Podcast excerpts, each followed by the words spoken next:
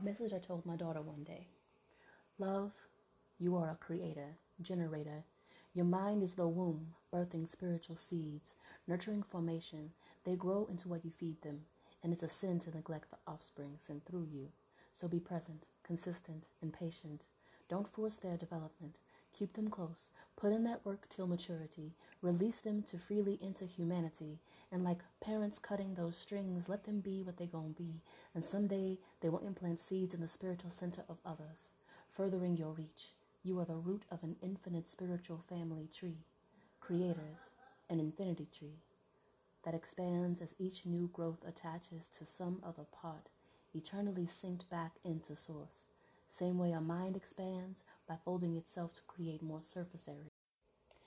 So when I first got this idea, I was only going to tell the stories of women just because Mother's Day was in the air, but I might change this to the Ancestor series and include both the stories of men and women. And this next one is a story about a father during a refugee crisis. He reached into the air and his fingers slipped off the side of the bottle. A sweat drop stung and his vision blurred. The air heavy burdened with smoke and dust caught the back of his sandpaper throat.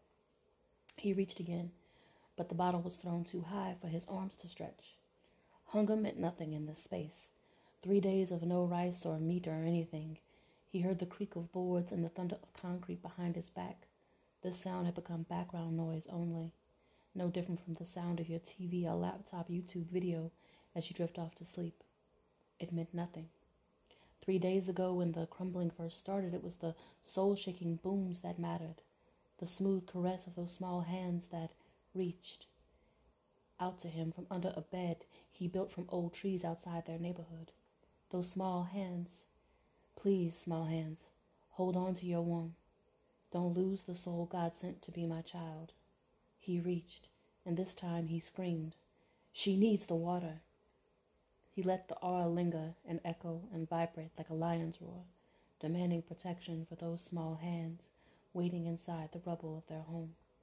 He reached, and the man handing the water froze and nodded in respect and recognition of the royal orders of a father. Their eyes met for that one second.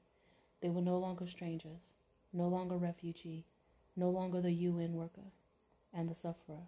They were simply human fathers seekers of the light that reaches. A note to the ones happy to be in process. I don't have all the answers, but what I do have is a warm heart. I don't know 100% exactly where I'm going, but I do have a vision. I don't always get what I want, but sometimes I do. I'm using and continuing to develop my spiritual intuition so I can keep a clear perception of the choices I'm making. And even though I hear him, I only sometimes listen. But whether I do or I don't, I always seem to land exactly where he intended. And I keep learning to be and do even better. We may not be perfect, but bless all of us who see the beauty in striving and thriving.